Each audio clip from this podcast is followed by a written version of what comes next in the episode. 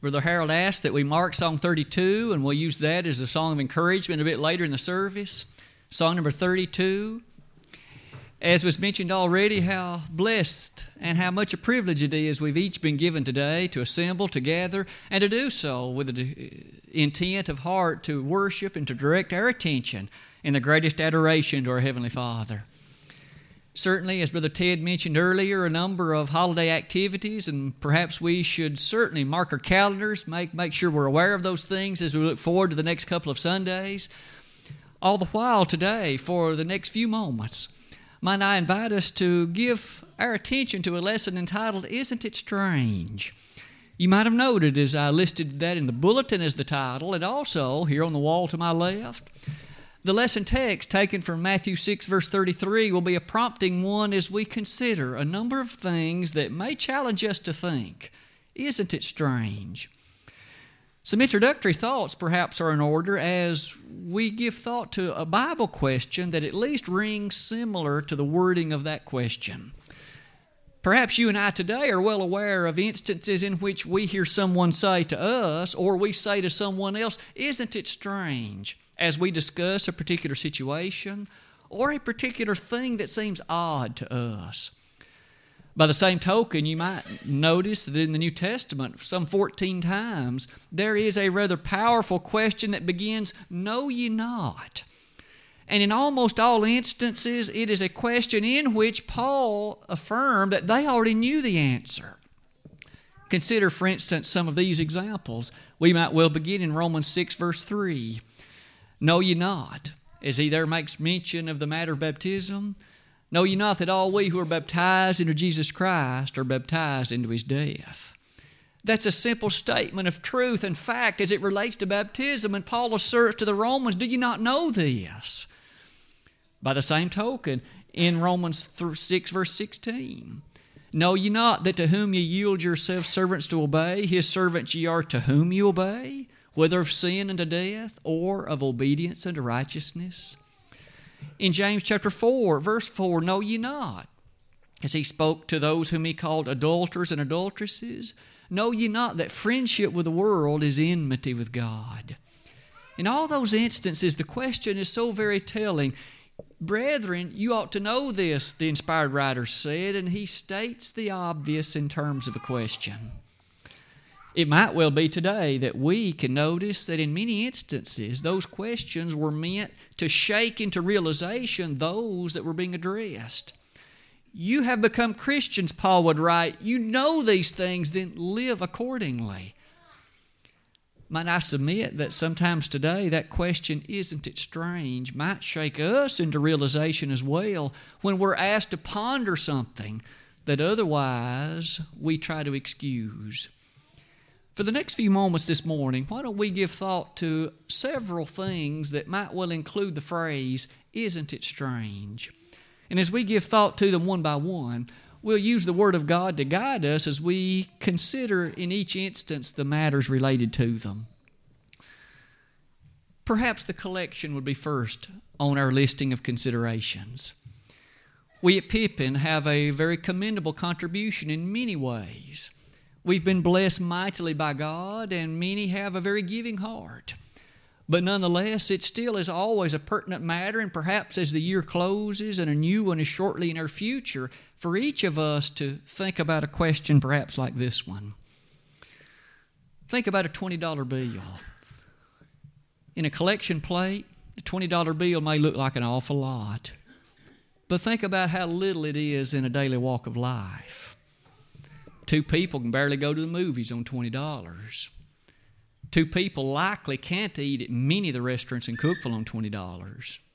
$20 won't buy you many groceries at all. And yet, when the collection plate is plastic, it may look like so much.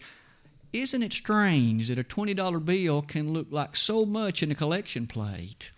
And really, it be so little in terms of all other appreciations of our usage. Our children come home from school, and the teachers seemingly always are needing money for something, and often a $20 bill seemingly won't even satisfy the need for that. It's an issue in perception, isn't it? Perhaps this would be time for us to recollect what does the New Testament teach concerning our collection and the contribution that's related to it. In 1 Corinthians 16, beginning in verse 1, the inspired apostle directing his comments to the church in Corinth, he to them simply said, Lay by each in store on the first day of the week, as God hath prospered him, that there be no gatherings when I come. If I find plenty of expenditure for the movies, and all the other things of life, but I seemingly find it hard to put anything in the collection plate at all. What does that say about my priorities?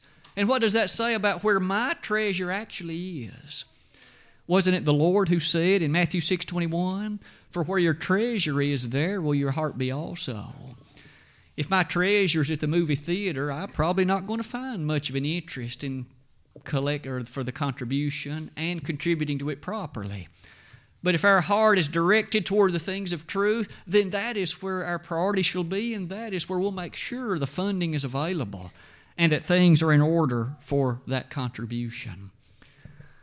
Do you notice then that question? Isn't it strange? I'm sure we've all experienced this business about money seemingly going nowhere in the world, but yet we find it hard, perhaps to contribute in the way that our conscience tells us we should. In 2 Corinthians 8, verse 5, the text there reminds us that first, those in Macedonia gave themselves to the Lord, and then the contribution took care of itself. Isn't it always going to be that way? If you and I are dedicated first and foremost to the Lord, the contribution will take care of itself. If there's not enough money for the other things in the world, like movies and athletic events, well, so be it. But at least the things of priority will have been addressed. The Lord challenges us on many occasions like that, doesn't He? The collection is just one of them.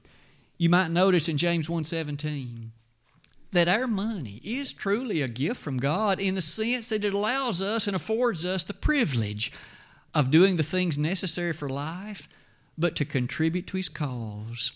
Every good gift and every perfect gift is from above, and cometh down from the Father of lights, with whom is no variableness, neither shadow of turning as one gives thought to those monetary amounts that we have and the extensiveness in many ways of it.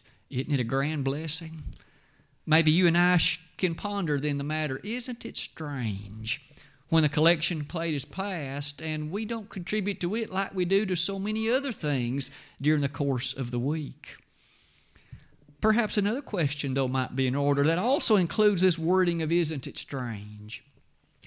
This one takes us to another matter related to our assemblies together. Amazing, isn't it?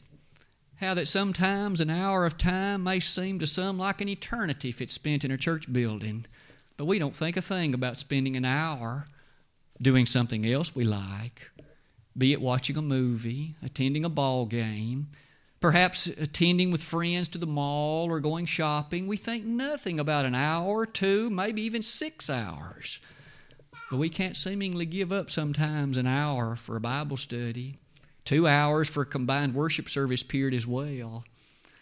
Interesting, isn't it? And isn't it strange how that perception of time is so different? Maybe we should give some thought to some of these verses that follow. Beginning in Hebrews 10, verse 23, the inspired writer there pointed out so vividly and oh, also compellingly in language like this let us hold fast the profession of our faith without wavering, for he is faithful that promised. And let us consider one another to provoke unto love and good works, not forsaking the assembling of ourselves together as the manner of some is, but exhorting one another, and so much the more as ye see the day approaching. For if we sin wilfully, after that we have received the knowledge of the truth, there remaineth no more sacrifice for sins. That's the reading through verse 26 of that same chapter. Isn't it interesting that in that placement, it is the matter of attendance that is foremost and at the front of the discussion, not forsaking the assembling of ourselves together.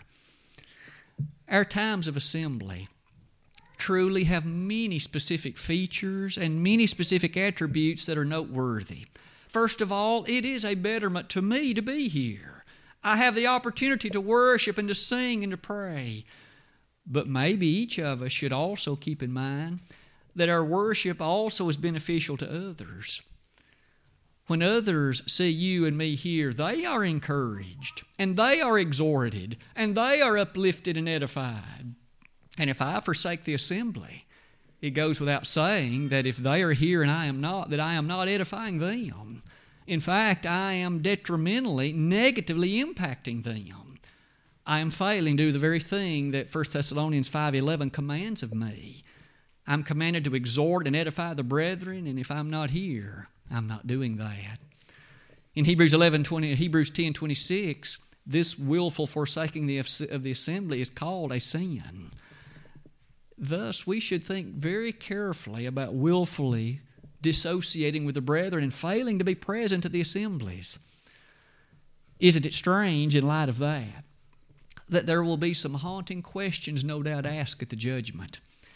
when the great God of heaven, by virtue of the character of His Son sitting on the throne, says, I gave everything for you, and you couldn't come one hour a week to a Bible study. You couldn't come two hours a week to the Bible study in Wednesday evening periods. That was too much to ask.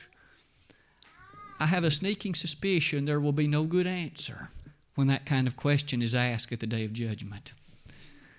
It is an amazing truth that in Luke 17 7, we each are reminded that even when we have done all that has been commanded of us, it still is the thing to say, We are unprofitable servants. We have only done that which was our duty to do.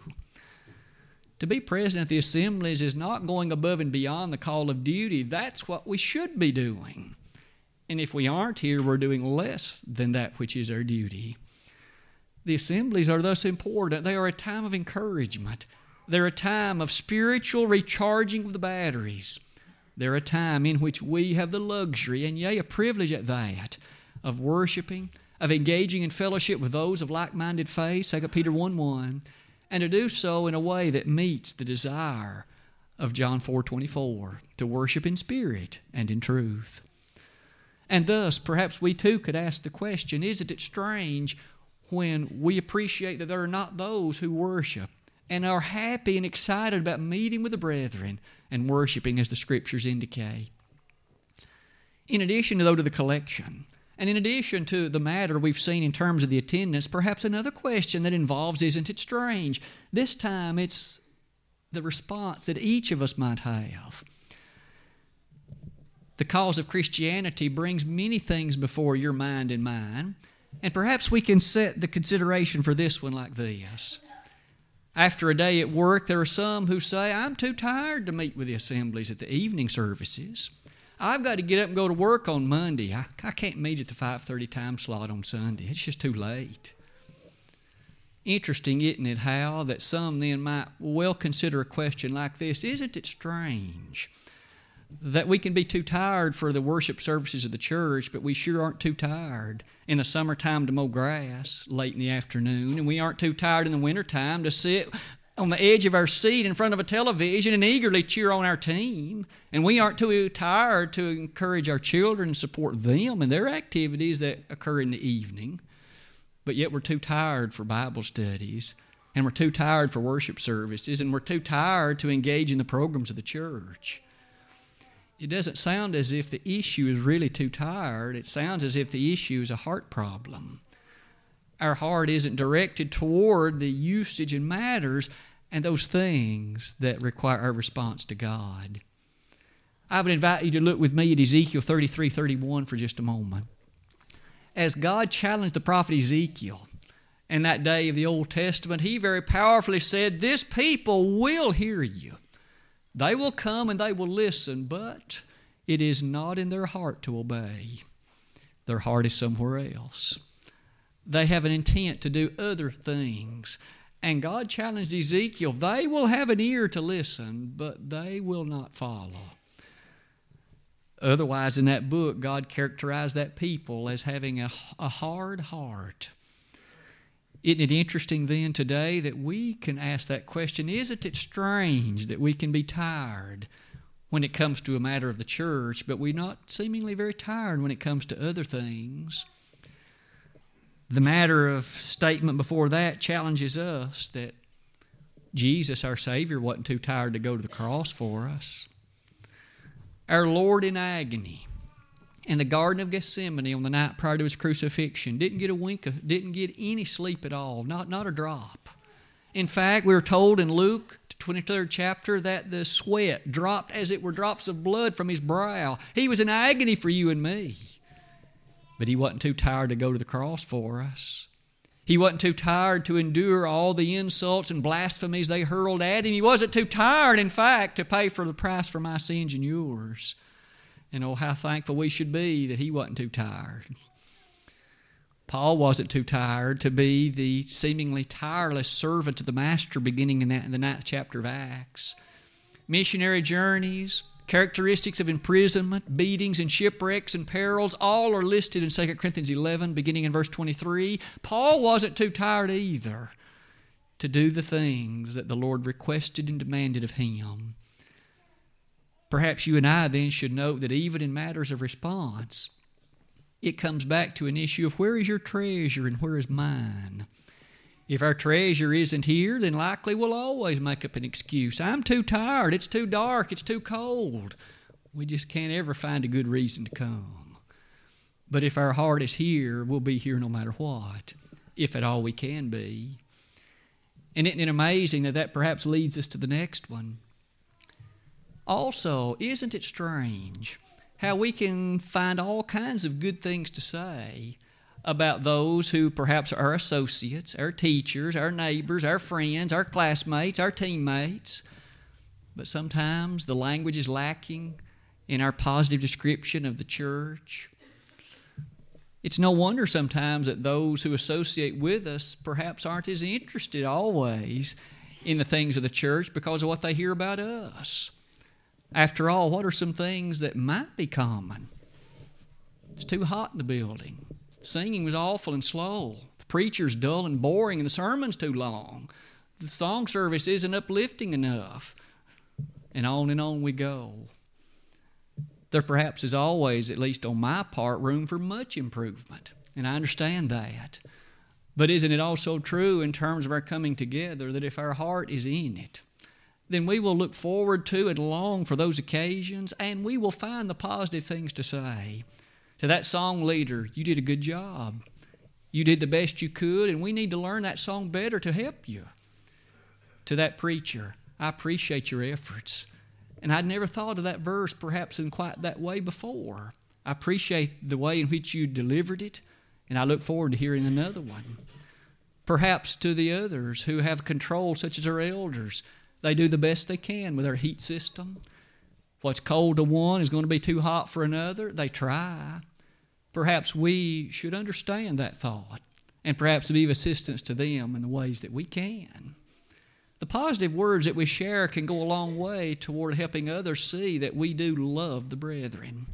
And wasn't it Jesus who said in John 13 34, By this shall all men know that you're my disciples, if you have love one for another? When you and I exhibit the characteristic of that love, doesn't it remind us of the exhortation of 1 Thessalonians 5:11? We are there commanded, wherefore comfort one another with, with these words and edify the brethren, even as ye also do. We have the precious opportunity and privilege of encouraging each other. Isn't it such a safe statement to make that the world is not going to encourage us in our Christianity? The workplace isn't going to do it. The school system's not going to do it. Our neighbors and friends, in all likelihood, are not going to do it. The encouragement we get will be from some exposure to this book. Now, the television certainly offers little helpful exposure to it, and what exposure it does add is usually insulting, blasphemous, and detrimental. Typically, the newspaper has little encouraging to say about the Bible for the same reason. Magazines have almost nothing to say about it unless they happen to be Christian oriented magazines. It's a place like this one where we have already sung songs today lifting high thoughts of this book. And we've prayed about considerations concerning, and we've encouraged one another in regard to its obedience. And we have an opportunity to give thought to a study of it. Thus, the positive words ought to flow from consideration concerning the Holy Book Divine. It might be fair to notice that Paul said in Galatians 6:14 that he was going to glory in the cross of Christ. That's where he found the highest echelon of appreciation, laudness, and beauty in the cross of Christ. May that be your banner and mine as well to glory always in the cross of Christ and those things that relate to it. In fairness, it might be well to notice that in the fifth place, isn't it strange that you and I can be so sacrificial when it comes to so many things in life? Our children ask of us to assist them with a school project, we're more than honored to assist. Others come our way, sometimes our boss, and he doesn't always just ask, he basically orders. And we have to work overtime, and often we are willing to do so. But yet, sometimes when it comes to things of God, we are unwilling to sacrifice at all. Isn't it strange that we can be so sacrificial for the things of the world, but we can't sacrifice at all for God's cause? He asks too much. That's not reasonable. That's not fair. And so we proceed on our merry way and ignore his request and we ignore his demand. Perhaps that calls us to think for a moment about some of the songs that we sometimes sing. I'm reminded of that song I listed for your consideration. I gave my life for thee. I believe that's song 86 in our book. I gave my life for thee, my precious blood I shed, that thou mightst ransom be and quicken from the dead. I gave, I gave my life for thee. What hast thou given for me? Do you and I sacrifice anything for his cause, or do we try to force him to bend and mold to fit what we want? Our desire should be to humbly follow his will, shouldn't, shouldn't we? It is we who need to submit to him, not him submitting to us. That same verse, that same song goes on in verse 3 to make statements about the cross. I suffered much for thee, more than thy soul can tell. To rescue thee from hell is the wording of the song. Where would you and I be without the sacrifice of the Savior at Calvary? And yet He sacrificed all of that. Not a drop of His blood, because of His own self, needed to be shed. But I'm the one that needed it. For I am the unfit, sinful person full of iniquity who was destined for a devil's hell and lost without him. And so I'm the one that needed that blood shed, and yet he sacrificed it for me. And he sacrificed it for you.